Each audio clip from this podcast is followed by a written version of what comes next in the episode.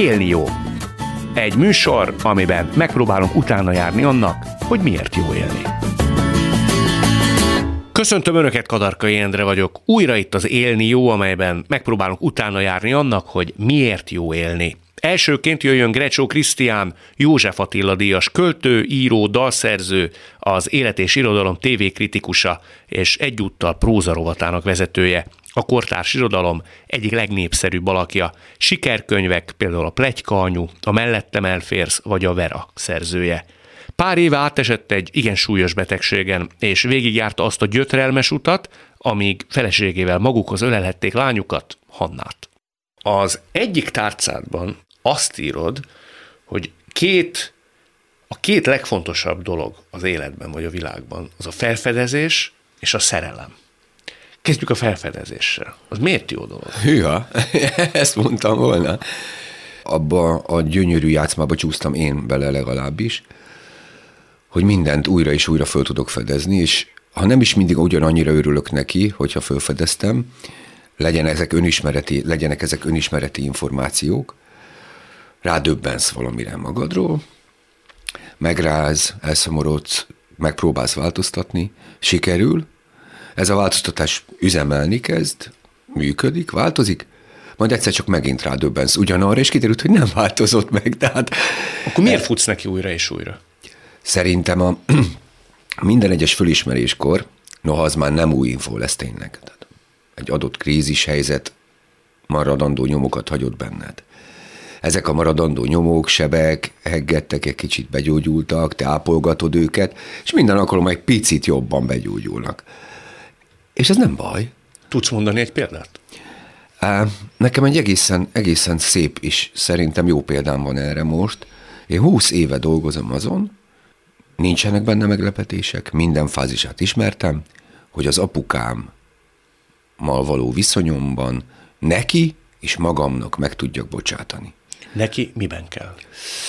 Neki abban a, az elhatározásában, hogy ő úgy döntött, hogy eldobja magától az életet, ehhez nem klasszikus módszereket használt, bár er-, erre is vannak filmes meg irodalmi példák, hiszen az alkohol is lehet egy elhatározásban egy, egy végigvitt, eh, lerontott élet, aminek, a, aminek ez a vége, és ő így, így határozott, és ezt végig is vitte, 49 éves korára halálba itta magát. Te mióta tudod, hogy ez ennyire, ha nem is bevallott, de valamilyen szinten tervszerű hadművelet volt?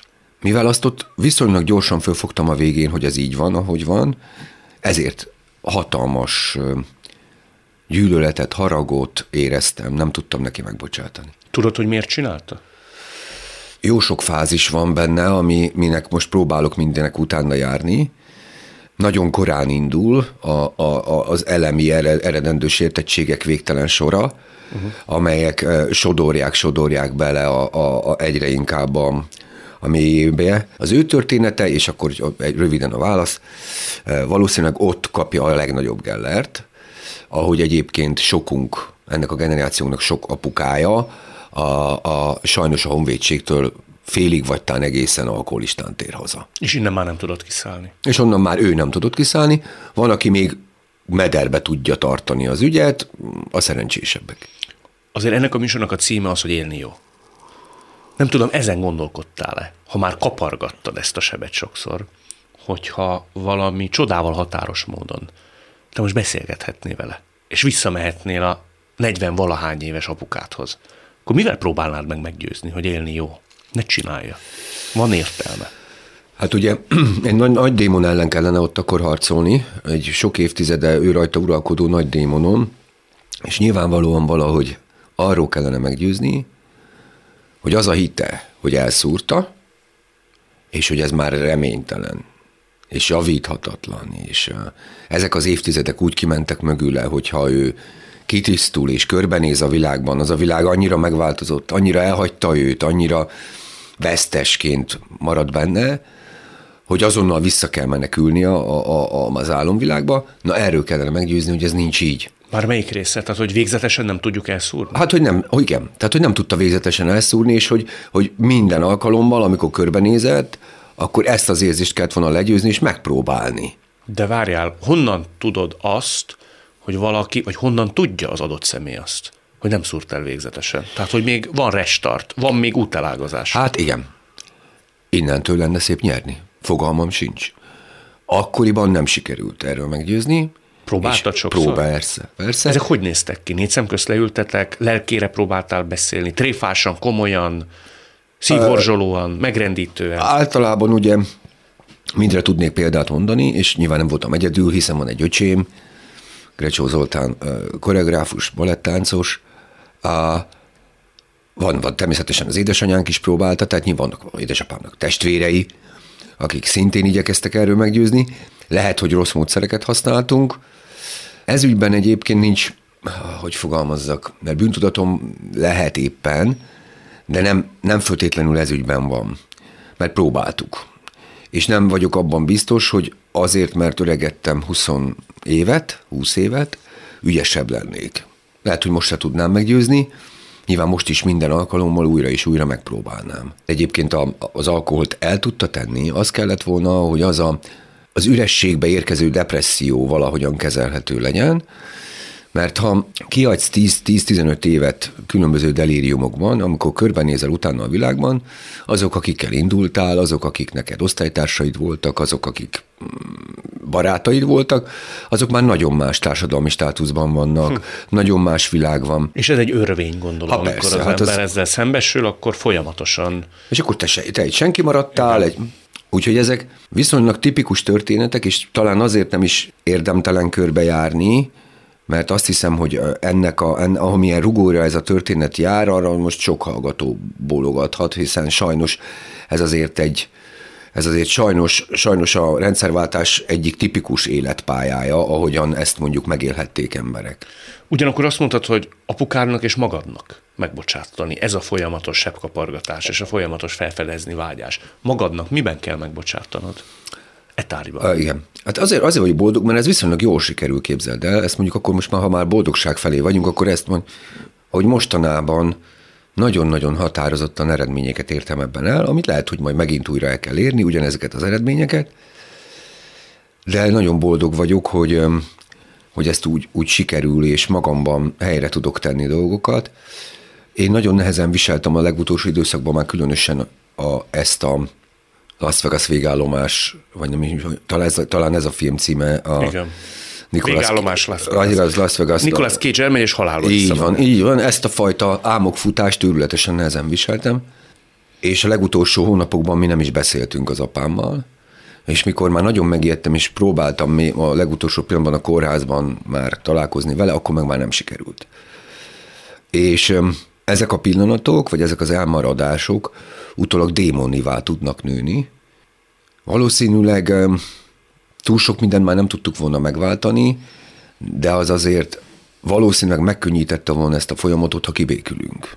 Mert hogy ti haragba is Haragba voltatok. is voltunk, így van. Ha kibékülünk, ha újra szót váltunk. Mit mondtál volna neki, hogy ő akkor még párbeszéd képes? Nagyon jó kérdés. Hát a, ugye én annyira sértett voltam, hogy először, hát nyilván azt vártam, hogy ő kérjen bocsánatot, hogy vajon bocsánatot kért volna el, vagy nem, azt nem tudhatom, de nyilván nekem is volt miért, és hát adhattam volna az én bocsánatkérésemet ilyen alapon hitelbe elsőre, hogy aztán ez valamilyen módon egy dialógussá nyíljon ki, de ez nem történt meg. Megtörténhetett volna? Szerinted lett volna annyi nagy vonalúság benned?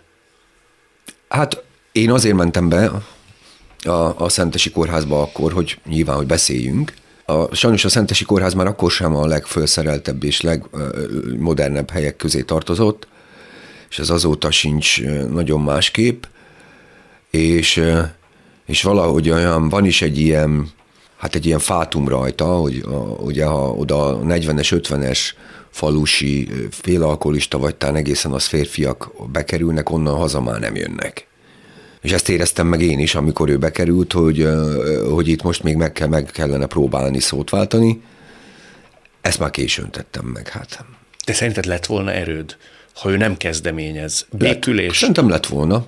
És ez most egyébként erőt ad abban, hogy amikor ezeket végig gondoltam, hát kellett hozzá egy pár év, akkor a, próbálkoztam sokféleképpen, sokféle terápiával, sokféle kibeszélésekkel. Nyilván nem tudok mást mondani neked, mint hogy lett volna erőm, hiszen most már abban a hitben vagyok, hogy belülről valahol meg is történt.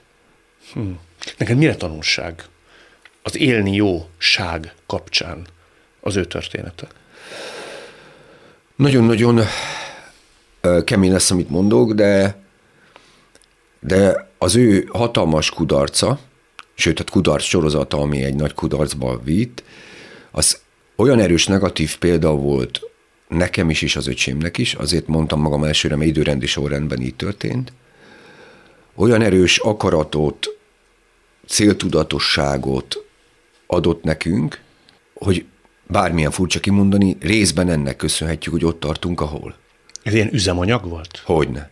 Nem lehet, hogy azért lettél érzékenyebb, belátóbb, empatikusabb, mert átestél ezen azon az utolsó években, és azért ez az érzelmi ingerenciáját az embernek, vagy az élességét azért eléggé, hogy mondjam, hát tudja árnyalni, és Igen. finomítani. Csiklandozza. Maradjunk ennyivel. Igen, igen, hát me- megfelelő mértékű traumákat biztosít az íráshoz, csak hogy mindent pozitívan kezeljünk, és, és az önismeret, önismeretet is csiklandozza.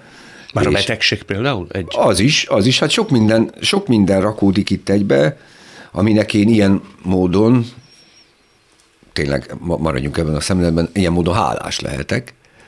Hogy átestél egy betegségen? Például, hogy a, hogy a betegség hozta önvizsgálat, meg leltár, meg hitkeresés, meg énkeresés, azon mind végigmentem. Azelőtt én nagyon vehemens ember voltam, nagyon szerettem meggyőzni embereket dolgokról, az igazomról. Nyilván hittem abban, hogy egy történet elmesélhető, egy érzés elmesélhető, hiszen ez a munkám, élő szóban is igyekeztem minél plastikusabban meggyőzni.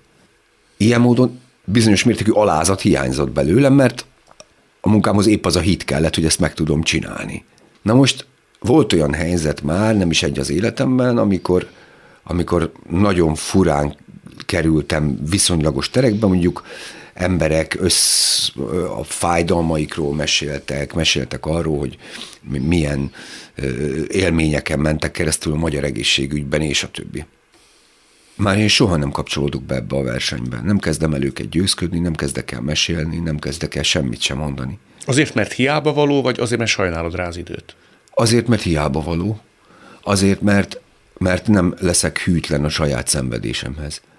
Az olyan, az olyan pokol volt, hogy azt, azt árusítani arról, győzködni, beszállni valami lóversenybe, vagy valami... fizikai fájdalomról beszélsz? Fizikai fájdalomról, hogy egyszerűen nem tudom másképp mondani, hűséges vagyok hozzá. Ez, ez, ez meg egyszerűen lehetetlenné teszi, hogyha valaki nekem azt mondja, de hát tudom én, hogy rossz lehetett, mert nekem is volt egy szemölcs a bal oldalon is, fájtám, mikor levették. Erre nem, erre nem tudok mit mondani, csak azt tudom mondani, mosolyog vagy, elhiszem, és bízom benne, hogy szépen begyógyult. Ehhez képest régen mit csináltál volna? Nyolc évvel ezelőtt. Akár a magam nevében is elkezdtem mondani, hogy ezt hogy mered a kettőt összehasonlítani nem, nem akarok már ilyet. Legutóbb nyilvánosan mi 2000, azt hiszem, hogy 2020, december 24-én beszélgettünk, pont ebben a rádióban. Tényleg, Hívtalak tényleg. szenteste, és akkor nekem úgy tűnt előzetesen is, meg beszélgetés közben is, hogy azért ez egy ilyen kegyelmi állapot. Tehát megérkezett hosszú procedúra nyomán hozzátok Hanna, aki ugye egy örökbefogadott gyerek, hihetetlen nagy örömet okoz, a beteljesülést hozza meg, te túlestél egy már beszéltünk róla ezen a betegségen, ami egy nagy próbatétel, és abban volt valami szakrális. Mindig az karácsony este beszélgetni. És én emlékszem, hogy kérdeztem tőled, hogy Krisztián, tudod te ezt érdeme szerint értékelni, ami most veled történik? És akkor te azt mondtad, hogy nem nagyon megy, de próbálkozom. Hogy haladsz e tekintetben? Most már vagy két év telt el, Hanna már három, három és, és fél éves. éves. Igen, igen, egy nagyszerű lány, akinek hát az akarata most már remekül nyílik, és megtalálta, hogy um, hogyan érvényesítse, és most kell valahogy meggyőzni őt arról, hogy a mi szavunk is valamilyen módon a jó szándék vezérelte szó, és az élet legkülönbözőbb csábításait tudni kell kezelni. Nagyon szép kihívás, de, de azt kell, hogy mondjam, hogy, hogy minden reggel, vagy minden nehezen induló pillanatban is mindig van valami kikacsintás, vagy nevetés, vagy valami pillanat, amivel valami elképesztő örömet hoz, és olyankor meg, meg minden türelmetlenségemet azonnal levetközve, meg megbánva, meg e, e, megrémülve próbálok visszatérni ahhoz az emberhez, aki, a, aki próbálja a, megélni azt, és átélni, hogy, hogy ő tényleg a Jóisten ajándéka nekünk. Szerintem a legnagyobb szentség, ami történhet az emberre, hogy gyermeke születik. Azt, a, azt, hogy a világnak van bármiféle varázslata, azt akkor lehet átélni. És ez nem kell, mindenféle hit nélkül. Tehát egyáltalán nem kell, most ez szerintem világnézettől független. Tehát valami a létezés csodájából akkor egy pillanatra látszik. Ez egy olyan hétköznapi világ úgy egyébként, olyan nagyon, nagyon materiális, nagyon az anyagok, a, az életünk, a szabad akaratunk, a gyűlöletünk, a, minden itt van. Egyszer csak egy kicsit beláthatsz a kulisszák mögé. És lehet, hogy mást látszott, de én, én, én ugye én, én azt éreztem, hogy, hogy az én, ahonnan én nézem a világot, hogy a Isten valahogy nagyon-nagyon elzárta magát tőlünk, és nem, nem látszik. Ő nem, nem látszik ebbe a teremtésbe. Tehát ezt is tényleg sikerült, hogy magunkra hagyjon, és tessék. És itt, itt, itt az első pillanat, amikor azt éreztem, hogy itt nem sikerült neki teljesen jól lefalazni. Hogy jön, jön, jön a testbe, megérkezik bele a lélek, és ott van ez a, ott, a, a, szokták emlegetni a, a, ugye az újszülöttek illatát, de hogy ott van az a tekintet, és az a tekintet néha, ha véletlen elkapod, olyan bölcs, olyan sok minden van benne, hogy egyszer látszik, látszik, hogy még, még nem sikerült a lelket vissza csecsemősíteni. Most érkezett még bele, és még valahogy ott, ott kilátszik, kilátszik az egész mögüle. Nagyon rövid idő, és aztán mennek a hétköznapok, ott már nem tudsz aludni, és attól kezdve már lesz minden, ahogy, ahogy lennie kell. De te inkább akkor a gyereket irigyelted, emiatt volt benned ez a haraglás. Másnak miért, nekem miért nem? Meg, a, meg azért a, a tehát annak a megélését, hogy te apa lehetsz. Hát azt is. Tehát, hogy azt, annak a megélését, hogy te egy hagyomány továbbadsz, annak a megélését, hogy, hogy te valamilyen módon szerethetsz végre valakit ennyire. És rettegtem tőle, két dolog történt. Rettegtem, hogy egyáltalán képes vagyok erre, hogy én bennem van-e ez, a, ez az energia. A másik, hogy másra se vágytam jobban, mint hogy a lelkemnek ez a szelete végre működjön. Hogy ha van, akkor viszont működjön végre. E, hogy valaki, a szerelem is nagy dolog, de hogy valaki ennyivel fontosabb lehessen nálad.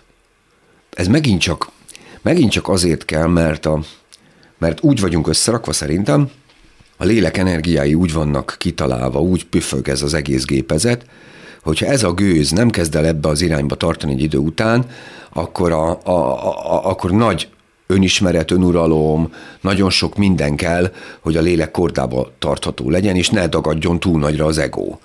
Én szoktam mondani barátaimnak, a, én nem egyen látom, amikor gyereke születik, ha későn születik, vagy későn vállalnak gyereket, hogy úgy helyre rakódik. Azzal kezdtük, hogy azt mondhatod, hogy két nagy és fontos dolog van az életben. Az egyik a felfedezés, azt kibontottuk, a szerelmet, azt viszont még nem. Hogy az egy éltető dolog, az egy ö, fantasztikus dolog, de neked biztos van rá valami nagyon eredeti és bölcs gondolatod. Mitől hát. akkora dolog az, hogy úgy gondoljuk, hogy talán valahol az élet egyik jól nyakon csíphető oka? Nincsen, nincsen, nem, nem is szeretnék abba tetszelegni, hogy én most itt erre, erre, ezt így föl tudom neked fejteni, csak alanyi tudok lenni, ha megengeded. Én nagyon későn találkoztam, itt tíz éve vagyunk együtt a feleségemmel, eh, tehát már bőven felnőttek voltunk, amikor mi találkoztunk. Nem tudom, hogy mondjuk egy kamasz szerelmet hogy kell őrizni, hogy lehet a parást megóvni, hogyan lehet rajta dolgozni, nekem az nem sikerült. Tehát én azt nem tudtam megcsinálni.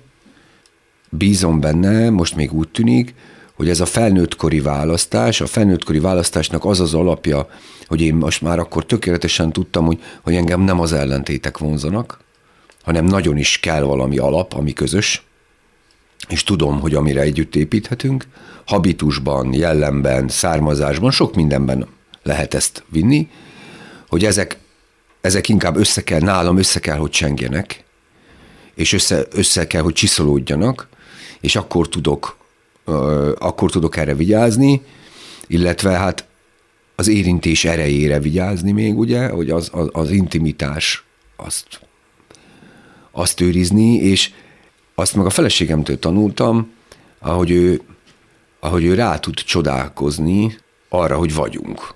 Hm. Annak az örömére.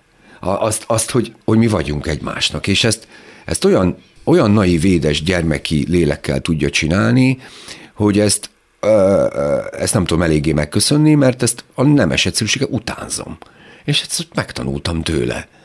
És ezt, ezt próbáljuk. Nem tudom, hihetetlen ereje van, talán az egyik legfontosabb nevelési erő, ha gyerek látja, hogy ti szeretitek egymást.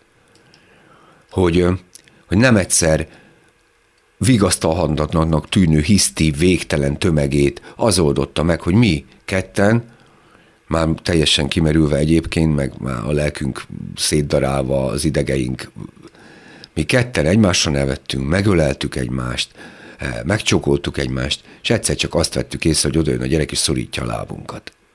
Hogy érted? És akkor el, kicsit el is szégyetem, miért nem öleltük meg egymást hamarabb?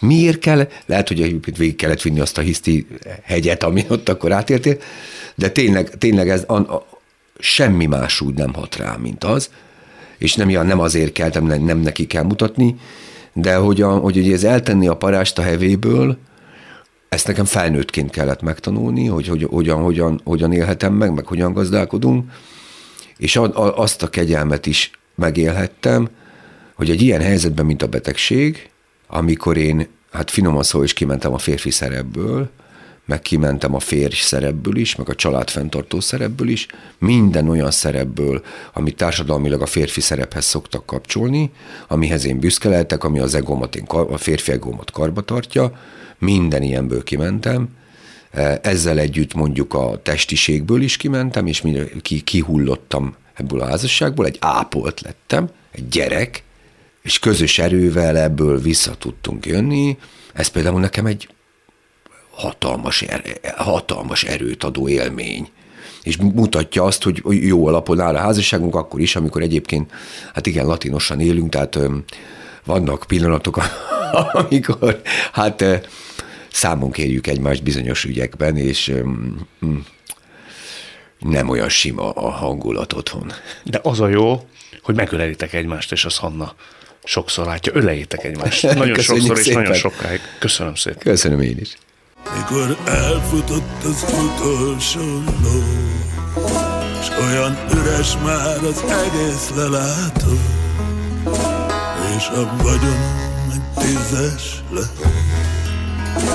Te majd kézem fogsz és hazavezet Mikor elgorult az utolsó forré És a saját fiam csak úgy rám legyen Mikor senkim nincs és nem is lesz Te majd kézem fogsz és hazavezet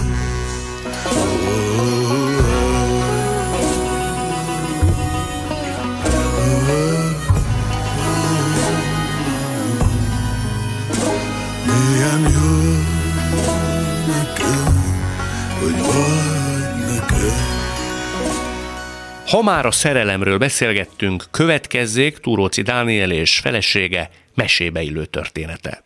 Jóban, rosszban együtt vannak, és a végsőkig összetartanak. Ők tényleg. Hogy ismerkedtetek meg? Nem voltam nagyon józan, úgy kezdem, és... Szépen mondva.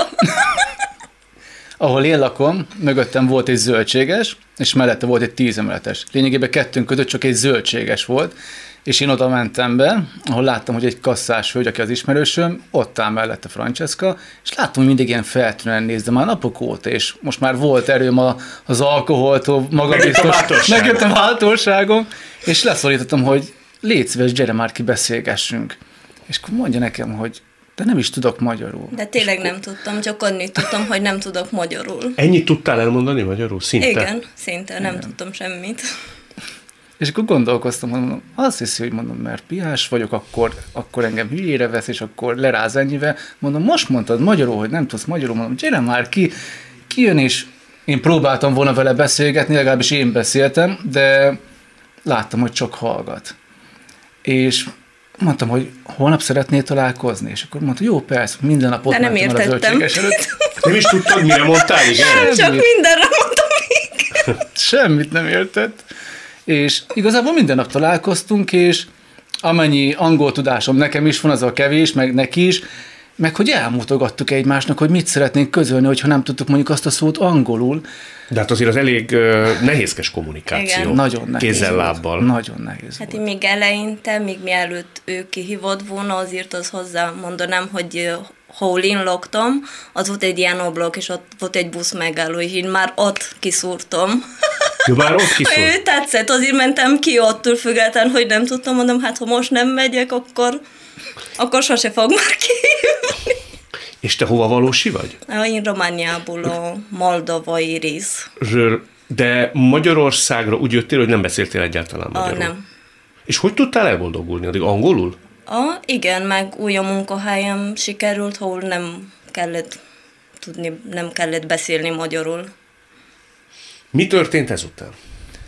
Felgyorsultak az Elkezd- események? Igen, szóval azt tudni kell, hogy mindkettőnk egy rossz kapcsolatból lépett ki. Igen. Sok időnk elment, úgymond fölöslegesen, de legalább tapasztalatot szereztünk ki így is belőle, és akkor Ti a másikért szakítottatok? nem, nem, nem ismertük Én egymást. a Olaszországból jöttem Magyarországra, egy ilyen nagyon rossz kapcsolat, és akkor úgy akkor megfogadtam magamnak, hogy csak akkor leszek valakivel, úgy hosszú távra, ha gyorsan összeköltözök vele, hogy meglátom, hogy tényleg újon igazából. Tehát, hogy hamar derüljenek ki a Igen. Így van. dolgok. Így van. Mind a ketten ugyanígy álltunk hozzá, én is, ő is, és akkor jött egyszer egy cetlivel, hogy amit a barátnél segített, ő egy kicsivel jobban tudott magyarul, és egy pár szót többet is le tudott írni, és akkor, hogy nem költözünk össze, mert hogy ő, szer- ő tényleg komolyan gondolja. De még nem tudtam beszélni, azért írottam egy cetlivel, hogy összeköltözünk, vagy akkor vége. Jó, legyen, mondom. Akkor költözünk össze. De egyébként ez korábban rátok jellemző volt, ez a bátorság, ez a merészség, hogy lesz, ami lesz? Mert azért lássuk be. Én ilyen vagyok. Igen. Én inkább úgy mondom, hogy lesz, ami lesz, meg, meg kell mindent próbálni. Mert azért lássuk be, ez nem egy szokványos történet, hogy valaki nehezen kommunikál a másikkal, és azt mondja, hogy voltak éppen vabank, mert ez egy nagy kockázat, Így te van. költözzünk össze. Így van. A, neki igen, rám nem volt jellemző. Csak én már olyan rossz volt az első kapcsolat, meg az első kapcsolat olyan volt, hogy olyan szép volt minden, amikor nem laktunk együtt, és utána összeköltöztünk, és hát teljesen más volt. És mondtam, hogy én olyan fiatalon nem leszek már megint két év úgy, hogy, hogy utána kiderül, hogy nem, nem es olyan. Úgyhogy szerintem belőlem ezt hozta ki. Egy év múlva eljegyeztem, szóval annyira flottul ment minden, olyan könnyen ment az összeköltözés után, hogy Francesca nagyon gyorsan tanult magyarul, rettenetesen gyorsan. Nagyon sok ilyen vidám pillanat volt, amikor pár dolgot, mondjuk a tésztaszűrőt nem találta meg, és akkor kérdezte, hogy hol van az, amiben főzni kell, és folyik a víz, és én gondolkoztam, mondom, valamelyik edény lyukas. És csinált egy nagy takarítást, és meg képes volt egy másfél hétig kikeresni a tésztaszűrőt, hogy akkor ez milyennek mi a neve, nagyon sok ilyen volt.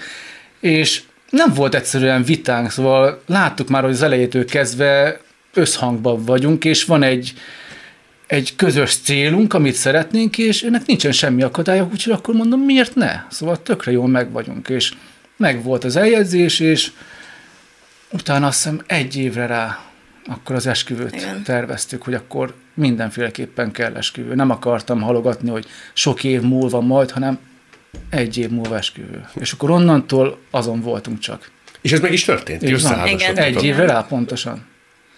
Minden szépnek és jónak tűnt, amikor is a te egészségeddel Így van. hát problémák jelentkeztek. Ez úgy kezdődött, hogy amikor a, a, bejött a Covid, én felszedtem egy, hát egy durva 20-25 kilót, nem volt akkor melóhely, akkor szünetelt az étterem, és gondolkoztam, hogy kéne csinálni egy diétát.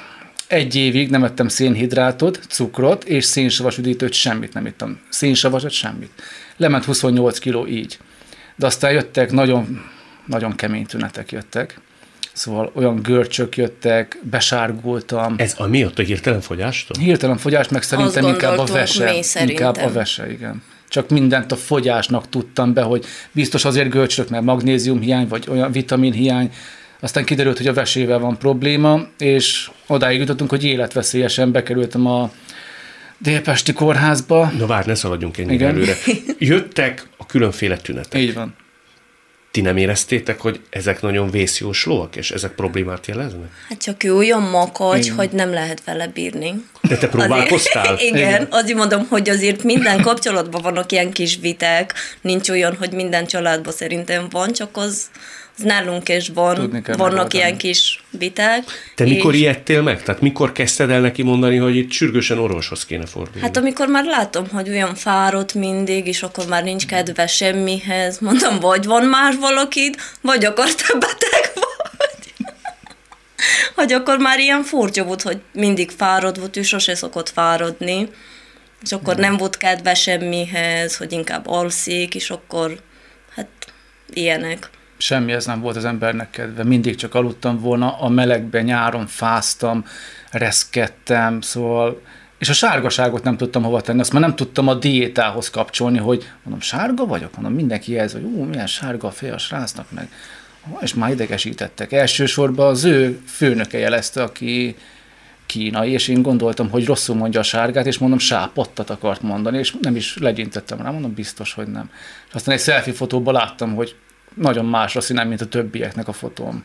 És akkor elmentem egy, egy ilyen rutin vérvételre, és ott mondták, hogy itt óriási a baj, hogy életveszélybe vagyok, és azonnal vért kell, hogy kapjak, különben a reggelt nem élem meg. Ezt így közölték? Igen. Azt tudtad, hogy mi okozza a problémát? Tehát, hogy mi? Mondták, hogy a vese. Szóval én akkor elmondtam a tüneteimet az orvosnak, az volt a legvégén egy kérdés, hogy van-e még vizeletem. És mondtam, hogy nagyon-nagyon minimális. Azt mondta, az lenne az utolsó stádium, mert utána már csak a halál van. Mondott egy példát, hogy úgy képzeljem el magamat belülről, hogy annyira nem volt bennem vér, mintha leszúrnának egy állatot, és 24 órán keresztül kivéreztetnék. Így nézek ki én belül. Nem értették, hogy mitől dobog a szívem, akkor nincs bent szinte vér a testembe. De ilyenkor hova tűnik ez a töménytelen Valamilyen... valamilyen megemészti valami belül, uh-huh. ami a betegség krája, ami a veselállással, pontosan nem tudom, de ez a szervezetemben tűnt el. De a te fő problémád az a vese elégtelenség Így van. Így van. Mennyi idő volt az első tünet és a kórházba kerülés között? Szerintem egy... Tehát meddig húztad te ezt? Hát egy fél év. Igen, fél év. Fél, fél év. év. Fél ha te korábban elmész és hallgatsz Francescára, elmész orvoshoz, akkor mindez megelőzhető lett volna? Talán nem kerülök dialízisre, és még tudtam volna időt nyerni talán. Nem, nem tudom biztosan, hogy milyen volt már akkor a vese működésem. De mi táplálta a te ellenállásodat? Mert tudomásom szerint, amikor bekerültél, nem akartad aláírni a papírt, hogy te vért kapsz. Nem is, ö, aláírtam elsőnek. Hogy Elsőre aláírtad? A Délpesti kórházban így van. Hogy? Ott Igen. kérdezték, hogy akkor hozhatják a vért, és mondtam, hogy nem. És de, de mondták, hogy Dániel, lehet, hogy nem éli meg a reggelt. Mondom, higgyel, megfogom. Szóval én egy nagyon makas ember vagyok tényleg. És mi diktálta ezt Nehéz vele néha. Úgy voltam vele, hogy biztos, hogy túlélem, nincs olyan, hogy nem. És aláírtam, hogy akkor nem kell a vér. És a doktor úr viszont okos volt, mert bennem hagyta a branőt, mert hogy áthelyezett egy másik kórházba, és mondta, hogy menjek át. Mondom, jó, jó, jó, csak elsőnek hívok egy taxit, és én hazamegyek a feleségemhez, mert beszélni szeretnék vele. De azt mondta, mentőt kéne magának hívni, és menjen át a másik kórházba. Mondom, nyugodjon meg, doktor úr, mondom, a jó Isten engem segít, mondom, én most hazamegyek. És Bron ül el a kezembe. És onnan saját felelősségre viszont tényleg bementem, hogy ígértem. Hát az a hölgy, a doktornő elájult az adatok alapján. Azt mondta, hogy ha nem látná, hogy én itt állok mellette, ő azt hinné, hogy ezek az adatok, ez az ambuláns lap, az egy halott emberi. Annyira rosszak voltak az adatok. Ott azért már megijedtél. Akkor ijedtem meg, amikor bejött, és ő is a, hozta a kis papírkát, hogy írjam alá a hogy kapjak vért, és mondta, hogy Dániel, ez egy nagyon fontos döntés. Ha most rosszul dönt, az életébe kerül. Még azt sem tudom ígérni, hogy ha vért hozok önnek, vagy a mentő vért hoz, akkor is túléli -e, vagy nem. És akkor úgy nagyon elgondolkoztam. Mondta, hogy itt hagy 15 perc engem a papírral, egy tollal, és mire visszajön, visszajön, akkor addigra döntsem el, hogy aláírtam, vagy nem. És akkor ez egy borzasztó érzés volt, szóval ott 32 évesen gondolkoztam, hogy lehet, hogy tényleg nem élem meg a reggelt, mondom, van ilyen tényleg, hogy ekkora a baj. És, és akkor már nem mertem kockáztatni, nem, nem mertem feldobni mindent egy lapra, hanem akkor inkább menjen, és akkor aláírom, csak akkor hozzuk helyre ezt az egészet, és menjen minden tovább. Hát ha egy orvosnak nem hisz, én olyan sok minden nem tudtam volna hozzáfűzni, hogy miért fogadja el. Inkább azt mondtam, hogy ne hagyjon itt egyedül, és hát biztos voltam benne, hogy azért jól dönt. Biztos voltál benne? Igen. Miért? Ah, már tudom, hogy szeret annyira, hogy nem fog, nem fogja azt kockáztatni, hogy, hogy akkor egyedül maradjak. Neked el is megfordult a fejedbe? Hogy egyedül maradok? Hát féltem, igen. És te akkor mire gondoltál, amikor végső soron mégis aláírtad ezt a papírt? A feleségemre, Igen? hogy mi lesz, hogyha nem írom alá, és tényleg tévedek ezzel, és reggel tényleg nem kelek fel. Akkor Tehát ha ő, itt nincs, van egy- akkor nem biztos, hogy így jársz el? Ha én egyedül éltem volna, és nincs feleségem, akkor, akkor nem írom alá. De miért? Nem tudom, van egy ilyen... Ez brahiság? Vagy mi ez? Nem szerettem volna más ember vérét, akkor úgy gondol, akkor még így gondolkodtam, most már nem. De nem szerettem volna más ember vérét elfogadni. Nem akartam, hogy más vére mentsen meg engem. Ez egy buta gondolkodás volt akkor, de De most bocs, már... de az. Igen. De még jó, hogy jól döntöttem, mert tényleg az életembe került volna. Ja, azért mi is tényleg fiatalok vagyunk, és szerintem sok fiatal van olyan, hogy a, ameddig nem jön a baj, nem hiszi el. Hogy mi is úgy gondolkozunk, gondolkozunk, hogy fiatalok vagyunk, hát erősek vagyunk, egészségesek vagyunk, minden kibírunk. Hát kibírtunk, minden. Hát de Csak- kellettetek hozzá mind a ketten. Igen. Mert hogy ugye megkaptad ezt a vért, Így van. hál' Istennek túlélted Így van. az éjszakát, és mi volt a következő lépés? Elmondták, hogy mi fog történni, hogy egy művese kezelésem lesz, amire járnom kell, és fogalma se volt, hogy mi az a művese kezelés. Én azt hittem, hogy egy, mondom már olyan fejlett a tudomány, hogy egy, egy, egy, egy műanyag vesét, egy műanyag formájú vesét beraknak belém, és akkor azzal én mehetek tovább, és akkor nincs semmi baj. És mondták, hogy szó nincs erre, hanem dialízis. És én ezt a dialízis már gyerekkorom óta hallottam ezt a szót, hogy a vesebetegek talán ide kerülnek, hogyha már leáll a veséjük, vagy annyira nem működik és még akkor sem volt, fogalma sem volt, hogy hogy működik a kezelés, vagy, vagy megszúrnak-e tűvel, és mondták, hogy a nyakamba egy kanőt fognak helyezni, amivel kimossák, átmossák a vért, és a folyadékot, ami fel, felhalmozódik, és nem jön ki vizelet formájába, azt leveszik rólam. Tehát Teljesen új volt. Szóval amikor megláttam elsőnek a dialízis központot, és bementem, hát majdnem elájultam. Esküszöm, szóval Mennyi ideig kellett járnod dialízis? másfél évig jártam. Én Hányszor egy héten? Egy héten háromszor. Hétfő, szerda, péntek. Hát az hosszú, egy másfél év volt. Az biztos. De még így is a legszerencsésebb igen. között mondhatom, aki csak másfél évig jár, mert mások nagyon sokáig járnak. Ez Úgyhogy hány órás procedúra? négy óra. Addig ott mozdulatlanul kell feküdni? Így van. Hát nem, lehet azért egy kicsit mozogni, de mondjuk azt a kezet, amiben van a csiminó műtét megcsinálva, és azon keresztül kezelnek, azt ne nagyon mozgassuk, hogy az, az biztos jól működjön. Most lehet, hogy illetlen a felvetés, Francesca, akkor majd rám szóltok. De amikor egy ilyen speciális helyzet áll elő, hogy te egy másik országban élsz, beleszeretsz valakibe, aki egyik pillanatról a másikra ilyen nagy bajba kerül, akkor milyen gondolatai vannak az embernek? Hát, a, hát nekem csak az volt, hogy azért jó lett volna, hogy anyukám itt legyen, hogy támogasson jobban, de egy pillanatban se fordult a fejembe, hogy akkor Nem bizonytalanodtál el? úgy vele kapcsolatban nem. nem hallgatott rám?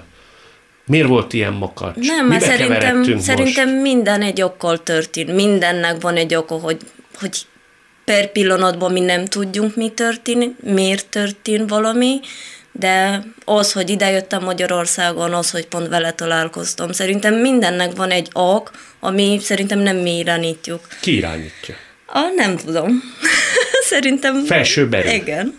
Szerintem igen. Tehát te úgy fogtad föl, hogy ha már egykora nagy volt a lobogó szerelem Igen, akkor közt, biztos valamiért. Valamiért úgy volt, hogy ez hol nem most, lehet, hogy rám hallgatod volna, de később biztos, hogy ugyanez lett volna. A legrosszabb szerintem a dialízisben, Igen, volt hogy egy pár pillanat, hogy depressziós volt egy kicsit. nincs, nincs remény, szóval nem, az, nem, most nem remény nincs, hanem nincs kilátás. Szóval nagyon rossz az, amikor gondoljunk, amikor mondok egy példát, hogy valaki elmegy hétfőn dolgozni, és fogalma sincsen, hogy legközelebb mikor lesz szabad, mert a főnök azt mondja, hogy most szombaton is kell jönni, majd vasárnap is, és majd legközelebb visszajövök és telefonálok, hogy mikor lesz el szabad, és fogalma sincsen, hogy mikor lesz vége már. Szóval nem tudtam, hogy egy év, két év, tíz év. Te ezzel számot vetettél, hogy lehet, hogy a következő x évtizedben neked minden hétfőn, szerdán és pénteken be kell menni? Sajnos igen. És Ez a- egy borzasztó érzés, szóval főleg így fiatalon, lényegében ez egy halálos betegség. Engem gépek tartottak életbe heti háromszor. Hogyha nincsnek a gépek, és én nem járok, akkor én halott ember vagyok. azért minden kapcsolatban szerintem nagyon jól kell kommunikálni. Már volt, amikor nagyon bezárkodott, és nem beszélt, vagy volt, amikor én is bezárkodtam. Nem azért, hogy nem akartam vele beszélni, csak nem akartam megbántani semmivel, vagy valamit olyasmit mondjak, hogy félreérti. És akkor volt, hogy akkor jött haza, és akkor nem beszéltünk, lepihentünk, de az nem, hát úgy nem sokáig csináltunk, hogy ilyen két nap után mondtunk, hogy akkor üljünk le, beszéljünk. Hogy jött az ötlet, hogy Francesca odadja az egyik vesélyét neked? Én, Ez ahol, másik három hónap magocsák. én ahol dolgozom, ott van egy ismerős, és ő szólt a Hollós Katának az átszervezés alapítványnál, hogy van egy srác itt az étterembe, és dialízisre jár, és ő engem meglátogatott a Kata, és elmondta az ő történetét, hogy neki az édesanyukája adta oda a vesélyét, és nagyon furcsa volt látni olyan embert, akinek már volt vesetransplantáció, mert fogalma volt, hogy hogy néz ki, mennyire erős, mennyire energikus, vagy ugyanolyan, mint hogyha egy egészséges, normális ember. És azért ez sokat számított, és kérdezte, hogy van-e lehetőség élő transplantra a családban, és mondtam azonnal, hogy de hogy is mondom, senkit, ha lenne is, akkor se. De nem, miért? Nem, nem akartam kockáztatni, meg, meg nem tudtam, hogy miről De mit szól ez. ezzel? Az egészségét, vagy nem tudtam. Ja, a másiknak az egészségét. Persze, hát ez nem olyan könnyű azért. Gondolom sokan azt hiszik, hogy ha valakinek kell a vese, és valaki felajánlja a családba, hogy akkor miért nem fogadod el? Hát akkor ugyan, ugyanolyan jó életed lesz utána, mint előtte. Azért ez nem ilyen könnyű. Ha valaha érzelmileg kötődsz valakihez, alapból nem szeretnél neki rosszat, főleg azért, hogy neked jó legyen. Tehát itt is jó feleségemnek elmondtam otthon, hogy milyen lehetőség van, hogy mit kérdeztek tőlem, hát és akkor mondta, jó, én odadom. Egyből így rávágtam. Én eleinte még, a, ugye, hogy én se tudtam, mi az a vesekezelés, vagy művese, vagy nem tudom, hogy kell mondani, és akkor elkezdtem olvasni az interneten, és ott, akkor ott feldobta, hogy lehet ilyen donor, élő donor, utána mondta, említette a kotát, és akkor mondtam, hogy igen, hát akkor csináljunk. És akkor mondta, de nem, már biztos, hogy nem lesz jó itt, megkezdte már az a negatív, hogy nem, nem, nem. Téged mi győzött meg, hogy elfogad? Az, hogy szeretnénk együtt élni, együtt megöregedni, és együtt leélni az életünket. És nem, szóval így nem volt egy jövőképem. Nem is akartam így. Szeret, terveztünk gyereket előtte, de amíg én mondtam, amíg dialízisre járok, így, én így nem szeretnék. Így, így nem tudnék, nem is szeretnék úgymond apa lenni. Én legalábbis. Mert nem, tudtam, hogy időben korlátozott vagyok, és hogyha bármi van, ha esetleg az én családomnál valaki nem úgy ér rá, vagy más dolga van, nekünk egy kisebb családunk van, az ő szülei, az ő testvérei más országban van, nem akartam, azt én azt láttam magam előtt, hogy ha van egy gyermekünk, és valami probléma van, akkor Francesca egyedül van a gyerekkel. Mi ketten vagyunk egymásnak, lényegében olyan, mint hogy a szülők nélkül lennénk. Az ő szülei más országban, az én édesanyám sajnos beteg, apukámat nem ismerem, így ketten vagyunk. Tulajdonképpen a kettőtöknek a szövetsége, meg annak a perspektívája volt, ami meggyőzött téged. Így van, Hogy kettőtök ért. Így van.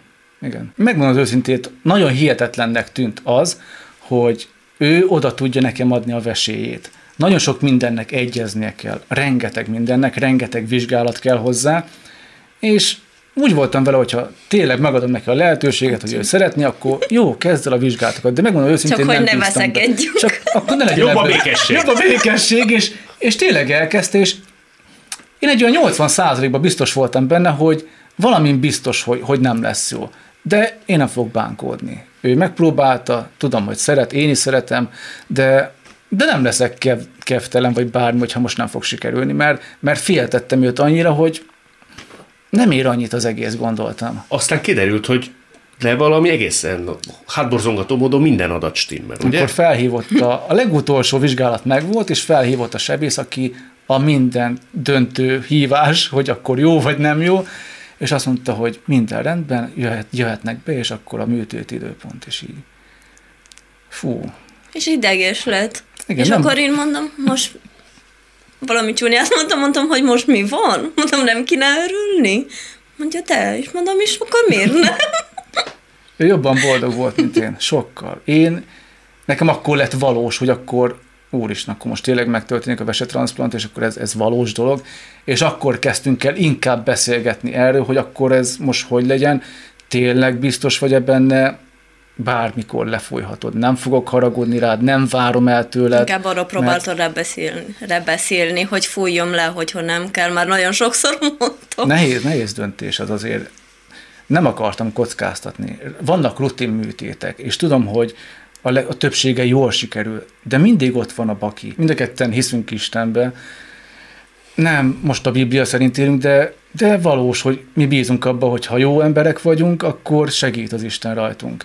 És én azért imádkoztam, megmondom az őszintén az utolsó napokban, hogy ha úgy látja a Jóisten, hogy nem fog valami sikerülni, vagy Franceskának bármi bántódása lenne, akkor ne sikerüljön. Én ezért imádkoztam. Nem azért, hogy nekem most legyen jó, ha déjek, én tudok így is élni. Lehet, hogy most nincsen kilátásom, de legalább a feleségem egészséges marad. Te is imádkoztál menet közben? Igen. Igen? Igen.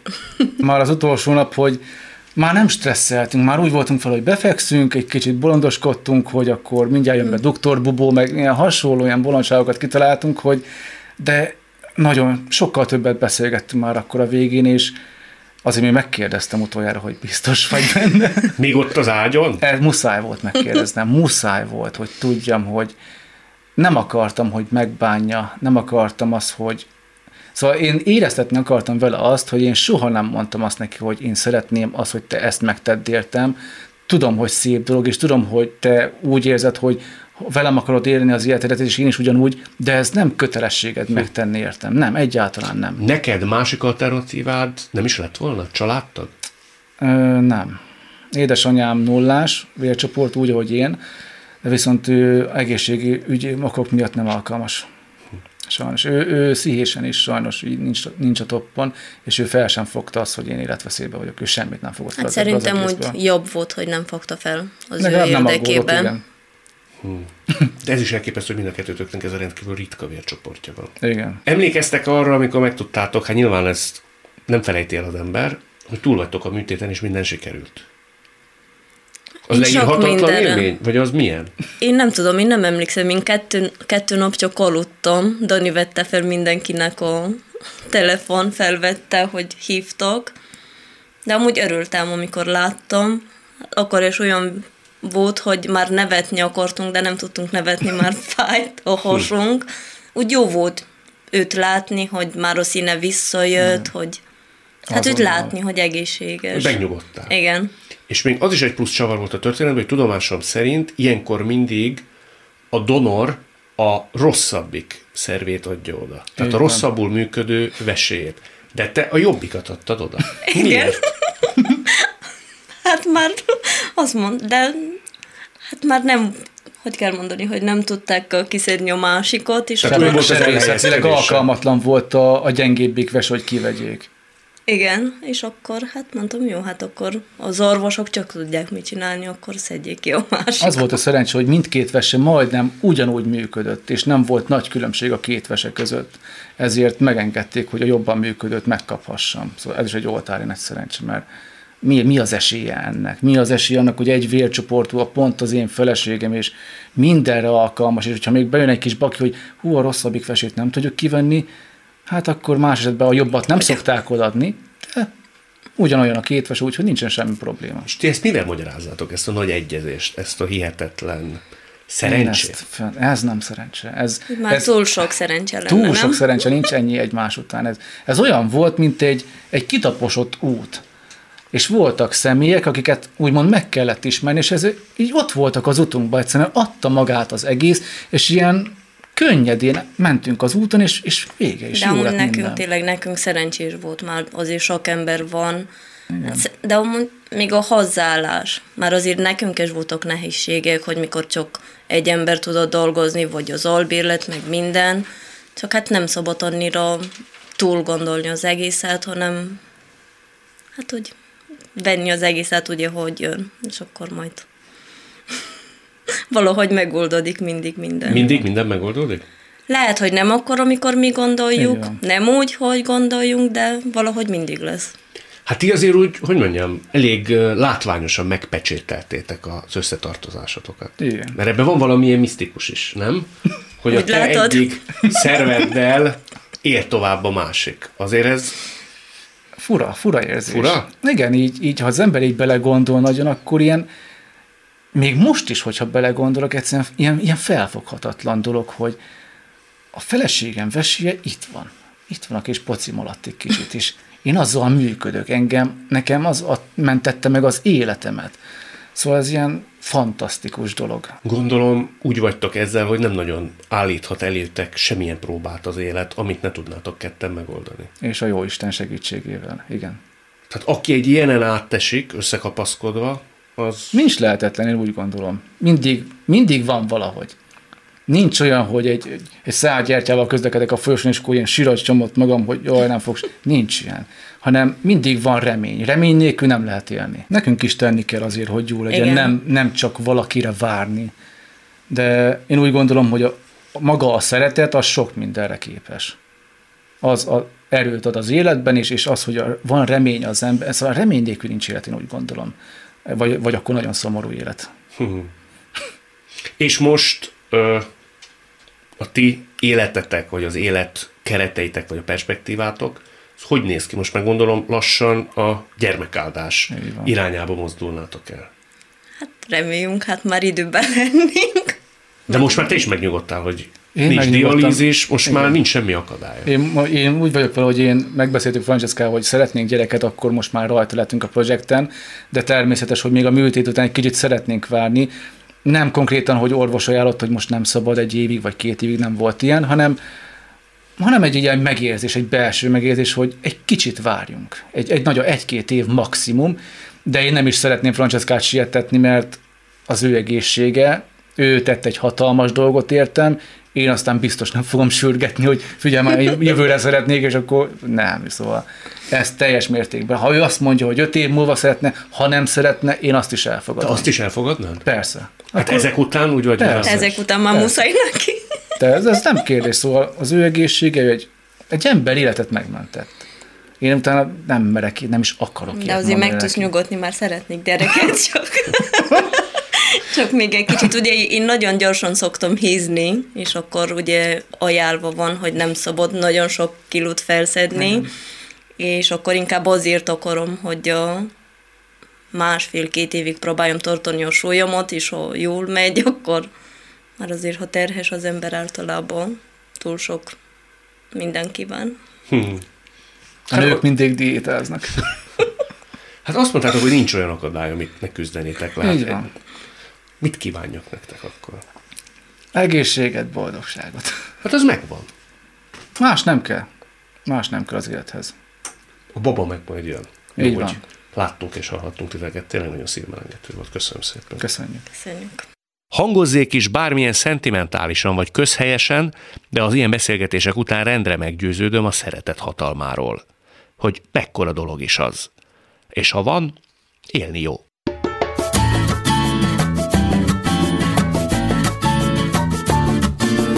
A mai adás létrejöttében köszönöm Trencsényi Dávid, Rózsehgyi Gábor és Lantos Dániel segítségét.